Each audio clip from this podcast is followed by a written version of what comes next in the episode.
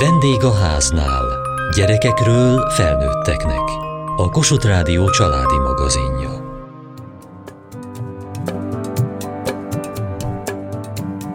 Hogyan tudunk elaludni, ha túl izgatottak vagyunk? Mi a tudatlámpa, vagy a lélekmanó, vagy a tükröm-tükröm léghajó és a belső béke felhője? Ezekről szól az Utazás a lelket körül, Barcs Krisztina könyve, ami pszichológiai ismereteket tartalmaz 7 éves kortól. Amikor zaklatott vagy lefekvésnél, és nem tudsz elaludni vagy megnyugodni, akkor ezt a kis szöveget megtanulod, és akkor el tudsz aludni, meg le tudsz nyugodni, jól érzed magad utána. És akkor van egy puha felhőd, és azon fekszel, és az felszáll, meg ellazulsz, megnyugodsz, beszívod, és kifújod a levegőt, nyugodt vagyok, csak lebegek, és ezzel lenyugtatod magadat. Mit mondasz mi magadnak? Két karom könnyebbé válik, lecsukom a szemem, fekszem a felhőmön. Nekem segített. Nem kalandoznak el ilyenkor a gondolataid? Elsőre, amikor csináltam, igen, de amikor másodikra, harmadikra, negyedikre, akkor már könnyebb volt.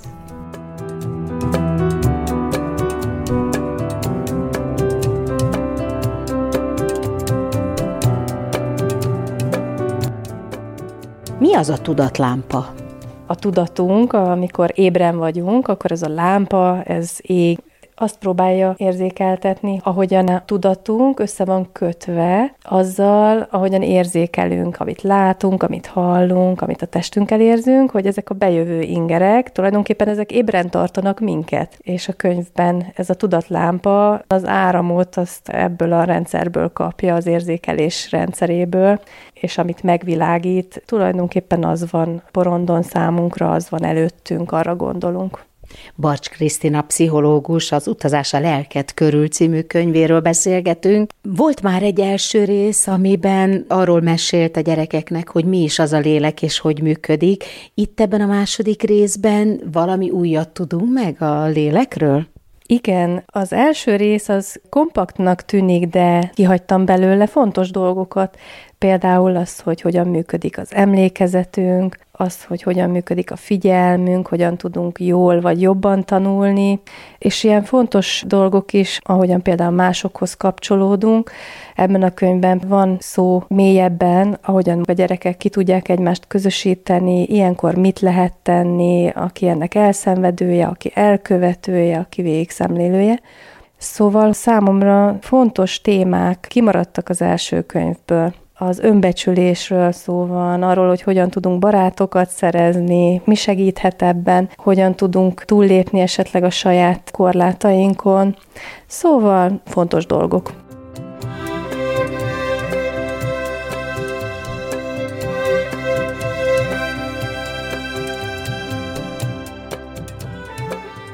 Amiben legjobban magamra találtam, az a kinevet a végén játék állarcos, maszkos gyerekeket lehet látni. Valakit éppen kicsúfolnak?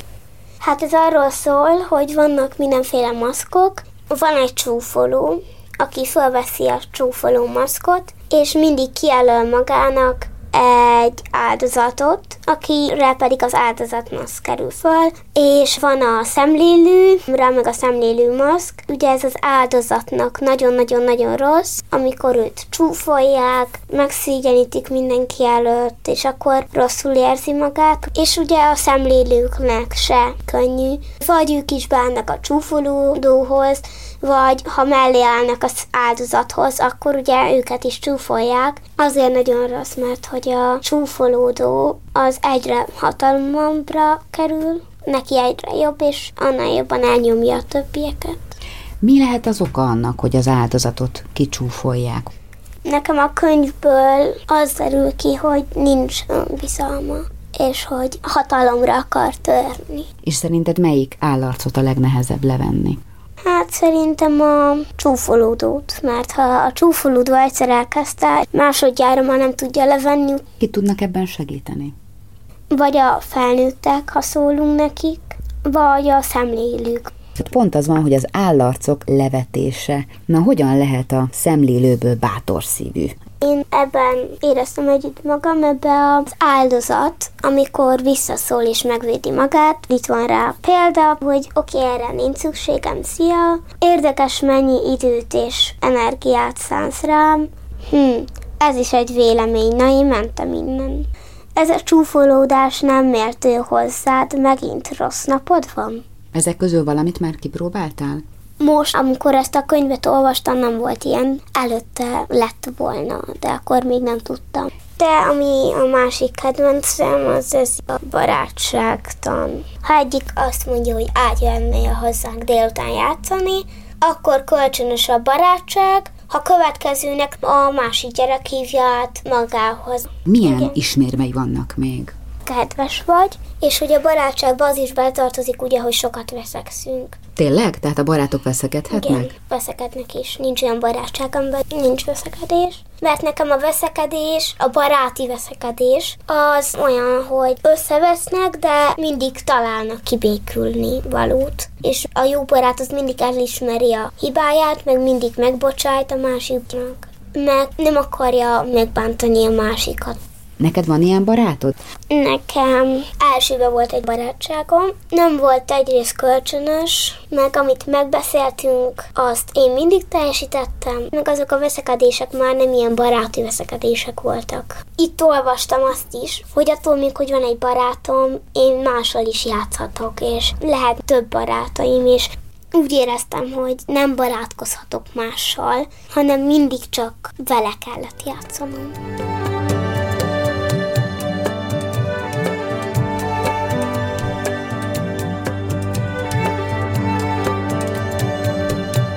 Olvasom itt a tartalomjegyzékben a porondmester. Ki a porondmester? Én vagyok? Igen, tulajdonképpen a figyelmünk, és azt szeretném vele megmutatni, hogy ugye nem tudunk ezer felé egyszerre figyelni, hanem általában egy dologra. Még a felnőttek is úgy szokták általában megosztani a figyelmüket, hogy nem két felé figyelnek, hanem nagyon gyorsan váltogatják a figyelmi fókuszukat két dolog között. Hogy ezzel a figyelemmel történhetnek dolgok. Például, amikor valakinek figyelemzavara van, olyankor ez a porond, ez nincs eléggé levédve, azaz nincsenek kívül tartva bizonyos gondolatok, vagy bizonyos történések, és hát átszaladgálnak ezen a porondon hivatlan betolakodók. Van arról is szó, hogy mi történik akkor, amikor valamilyen tudatmódosult állapotba kerülünk, akár alkohol vagy drogok befolyása alatt. A gyerekek nyelvén megmutatom azt, hogy mi is történik ilyenkor. Talán ettől egy kicsit kevésbé lesz ez számukra félelmetes, mert azért találkozhatnak a jelenséggel és ennek a pozitív oldalát is megmutatom, hogy például milyen egy relaxáció, mi történik akkor a porondunkkal, milyen az, amikor valaki meditál. Ez egy jó kihívás volt ilyen dolgokról mesélni 7-10 éves gyerekeknek. Hogy kell ezekről a nagyon nehezen megfogható témákról gyerekeknek beszélni? Például mondjuk egy alkoholos befolyásoltságról úgy mesélek benne, hogy olyankor kiesik a porondmester kezéből az irányítás, ezért a porondnak a felülete, amire rávetítődik a külvilág képe, az hullámossá válik, rajta a kép elmosódik, és hát lehet, hogy összekeverednek a külvilágból bevetített képek, meg a mi saját fantáziánknak a rávetített képei, ezek összecsúszhatnak akár. Érdekes dolog ezt megmutatni gyerekeknek, hogy amivel gondolkodnak, azzal történhetnek ilyen dolgok is.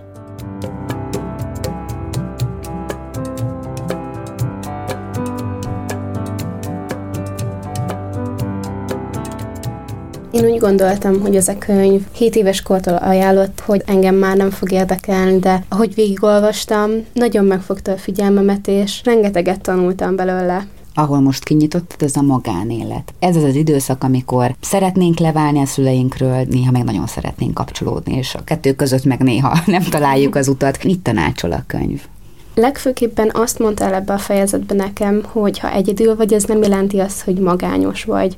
elvonulsz és depressziós vagy, és szeretnéd kizárni a külvilágot, de ez is benne van, és benne is lehet, és nem jó, ha túlzásba visszük az egyedül létet, Viszont, ha egyedül vagy, lehetőségek tárháza áll előtted, hogy mit tudsz csinálni, kicsit elmélyedni magadban, átgondolni a napodat, lenyugodni, és ez nekem egy megerősítés volt, hogy magammal foglalkozok, és a saját komfortzónámon belül maradok. Amikor te egyedül vagy, akkor azonban jöhetnek a gondolatsárkányok, amik olyan negatív impulzusokat, érzéseket, gondolatokat hoznak be, ami valójában nem is létezik, csak automatikusan a rosszat váltja ki. Én egy maximalista ember vagyok, amikor végre egyedül vagyok, leginkább a fáradtság uralkodik rajtam, és nem nagyon tudok koncentrálni a konkrét dolgokra, mint sikerek, vagy éppen kínos emlékek, de sokszor van az, hogy bevillan a semmiből egy kínos emlék, és akkor dühös is leszek magamra, de szerencsére rengeteg barátom van, aki, aki szokott rángatni ebből a helyzetből, és mondja nekem, hogy ne csináld, nem vagy egyedül, gyere már, hagyd abba, senkit se érdekel, rég volt, felejtsük el, és ez nagyon-nagyon jól esik, mert ha nem lennének, akkor lehet tényleg nagyon elmélyednék a önostorzásba. Én mindig inkább befelé fordulok, mint kifelé nyitok, tehát akkor számodra nem félelmetes egyedül lenni? Nem, én kifejezetten élvezem. Nagyon jól érzem magam így, hogy el tudok vonulni, és kizárom a külvilágot egy kis időre. Tehát akkor nincsen olyan érzés, amikor de jó lenne, hogyha valaki kirángatna ebből a mélyrepülésből. Végül is van, de akkor mindig ott van, hogy másnap iskola, és menni kell, és akkor általában észre szokták venni, hogy ah, mi a baj, mondd el, meghallgatunk, ez nagyon jó jelzés nekem. És ilyenkor nehéz megnyílni, hogy mennyivel egyszerűbb csak azt mondani, hogy á, csak fáradt vagyok, keveset aludtam, mint hogy elmagyarázni, hogy miért van rossz kedvem. Nehéz szavakba ölteni, vagy nehéz egyáltalán felismerni, hogy milyen érzések uralkodnak rajtad? Mindkettő. Először azt kéne felfedeznem, hogy mi az, ami bánt, és utána kéne elmondanom, csak sokszor azt veszem észre, hogy agresszívebb, idegesebb vagyok mindenkivel, csak visszaszólogatok, hogy magamba fordulok, és ezt én is csak sokszor akkor veszem észre, mikor szólnak, hogy mi van veled, mi történt, Viszont van kifejezetten olyan fejezet, talán a léghajós fejezete a könyvnek, ami abban adhat segítséget, hogy hogy vedd észre magadban az erősségeidet, a jó dolgokat. A tükröm, tükröm léghajó. Ez egy nagyon mély fejezet számomra, nagyon testhez álló, mert itt arról van szó, hogy jelképesen saját magad jó és rossz tulajdonságait egy léghajóba öntöd. Minden, ami a léghajódat pumpálja és a magasba emeli, azok a sikerek, amit elértél, a jó tulajdonságok, a boldog emlékek, a barát barátaid, és minden, ami visszahúz, visszatart a repüléstől, azok pedig a hibák, amit elrontottál, amire nem vagy büszke, és hogy nem szabad szélsőségekbe esni, mert van az, aki minden hibáját lepatintja magáról, és magát fényezi, hogy igen, én okos vagyok, igen, én ügyes vagyok, igen, én sportolok. Lehet, hogy éppen ereszt a léghajója, és azért próbálja ennyire felpumpálni, hogy mégiscsak repüljön. És hogy van ennek az ellentéte, amikor pedig csak a hibáidra fókuszálsz, hogy mi az, amit rosszul csináltam, mi az, amire nem vagyok büszke, és akkor viszont ezek a homokzsákok, amik lehúzzák a léghajódat, ezek pedig a földön tartanak, és nem hagynak felrepülni, szárnyalni téged, és ez is rossz az én léghajom folyamatosan fellezuhan, mert hol nagyon boldog és büszke vagyok dolgokra, hol pedig nagyon belesüljedek abba, hogy mit kellett volna másképp csinálnom. Ami felszokta emelni a léghajómat az az, ha dicséretet kapok, elismerik a sikereimet, vagy jól szerepeltem egy versenyen, ami azért nagy dolog, mert nem szeretek versenyen szerepelni, és tényleg jó érzés, amikor felfigyelnek rád, és mondják, hogy ma jól nézel ki, de ügyes vagy, hú, irigy vagyok rád, hogy neked jól sikerült ez a dolgozat, és ezek nagyon jól esnek. Aztán ott vannak ezek a hibák, amik meg belülről jönnek. Hogy mondtam egy nem odaillő megjegyzést, azon én napokig tudom rosszul érezni magam, mert mindig újra játszom a szituációt, hogy mi lett volna, ha, ha nem szólalok meg, ha mást mondok, lehet megbántottam valakit, és annyit gondolkodom rajta, hogy két nappal később sokkal nagyobb dolognak tűnik, mint ami amúgy volt és hát ez se egy jó dolog, de túl kell lépni rajta, megbeszélni valakivel, és akkor leoldhatjuk a képzeletbeli léghajóról, és emelkedhetünk magasabbra. Én nem vagyok olyan magabiztos és öntudatos ember, aki megveregeti a vállát, hogy igen, ezt jól csináltam. Sokkal inkább akkor, ha valaki mondja, hogy figyelj, ez jó volt, és akkor már tényleg elhiszem, hogy jól csináltam ezt a dolgot, viszont addig, amíg nem kapok egy visszajelzést róla nekem, nehéz elhinni, nehéz felpumpálni a léghajót.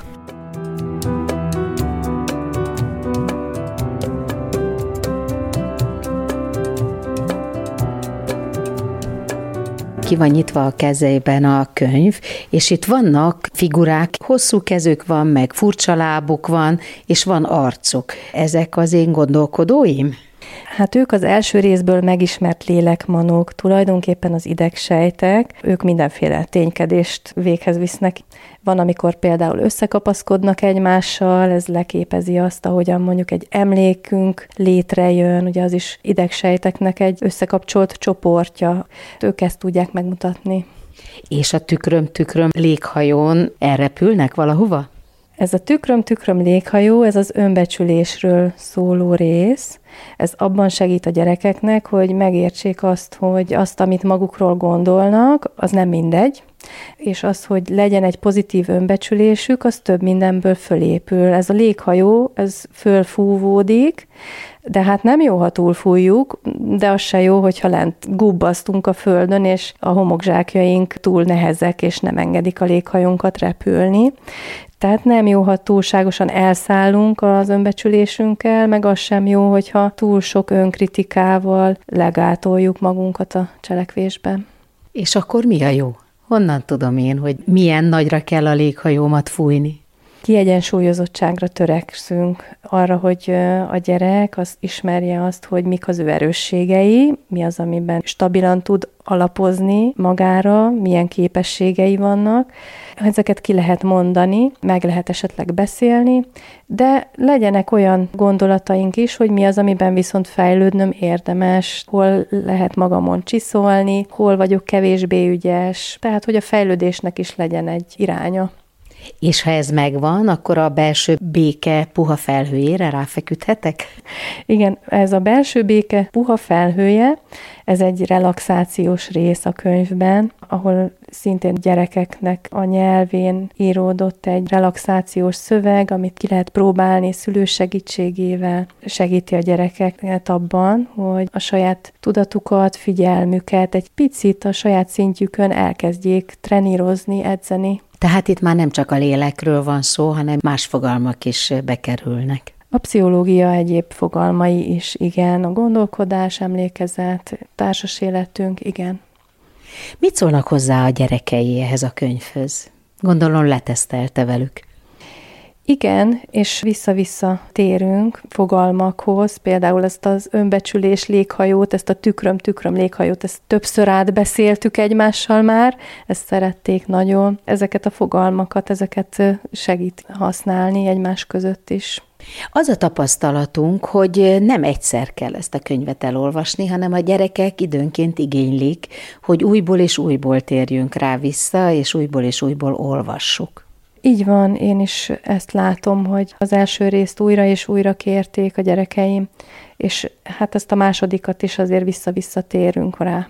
Azok a gyerekek, akik ezt olvassák, másképp fognak magukra nézni, ha felnőttek lesznek? Másként fognak azon a zavaros vizen evezni, ami tulajdonképpen a mi belsőnket jelenti?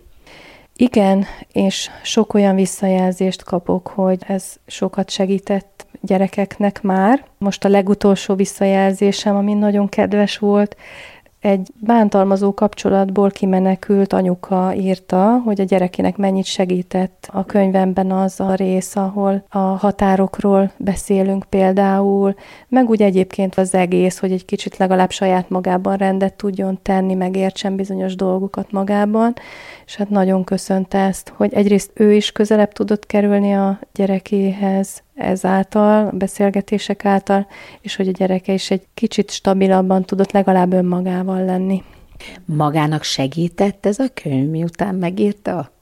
Nekem is sokat segített a gyerekeimmel való kapcsolatban, tehát jó együttléteink voltak ennek kapcsán.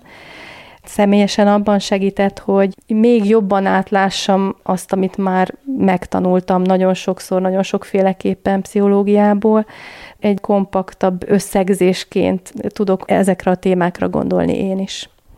Egyébként, hogyha a működésünket felnőttnek magyarázza el, azt másként teszi? Igen, másként egy felnőttnek lehet, hogy furcsán hangozna, ha a lélekmanókról kezdenék neki mesélni, de erős ingerenciám szokott lenni, hogy bizonyos részeket akár felnőttnek is megmutassak ebből a könyvből, aztán mindig lebeszélem magamat, de például az érzelmekről szóló részt, azt felnőtteknek is nagyon szívesen megmutatnám.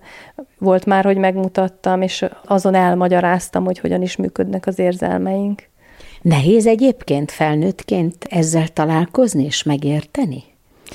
Attól függ, hogy ki mennyire jártas a saját világában, kinek mennyi segítsége volt már ebben, akár a szüleitől, akár önismereti csoportból, vagy coach, vagy mentálhigiénikus, pszichológus segítsége. Ez egy készség, amit el lehet sajátítani.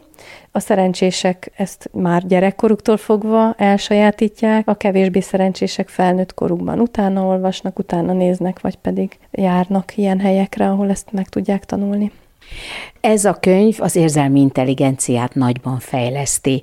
De ez az érzelmi intelligencia, ez valami adottság, amivel születünk, vagy ez szocializációs folyamatnak az eredménye?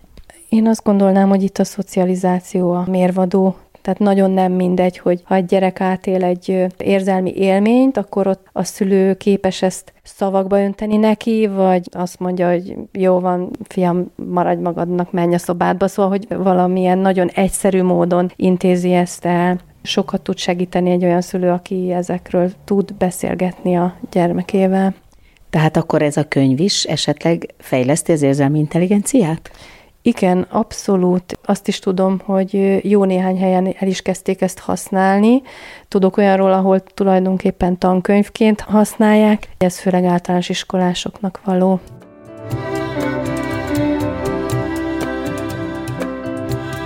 Ma az Utazás a lelket körül című Barcs Krisztina könyvéről beszélgettünk. Kövessék műsorunkat podcaston, vagy keressék adásainkat a mediaclick.hu internetes oldalon. Várjuk leveleiket a vendégháznál kukac mtva.hu e-mail címen. Műsorunk témáiról a Kossuth Rádió Facebook oldalán is olvashatnak. Elhangzott a vendégháznál. A riporter Belényi Barbara, Mohácsi Edit, szerkesztette Mohácsi Edit. A gyártásvezető Mali Andrea, a felelős szerkesztő Hegyesi Gabriella.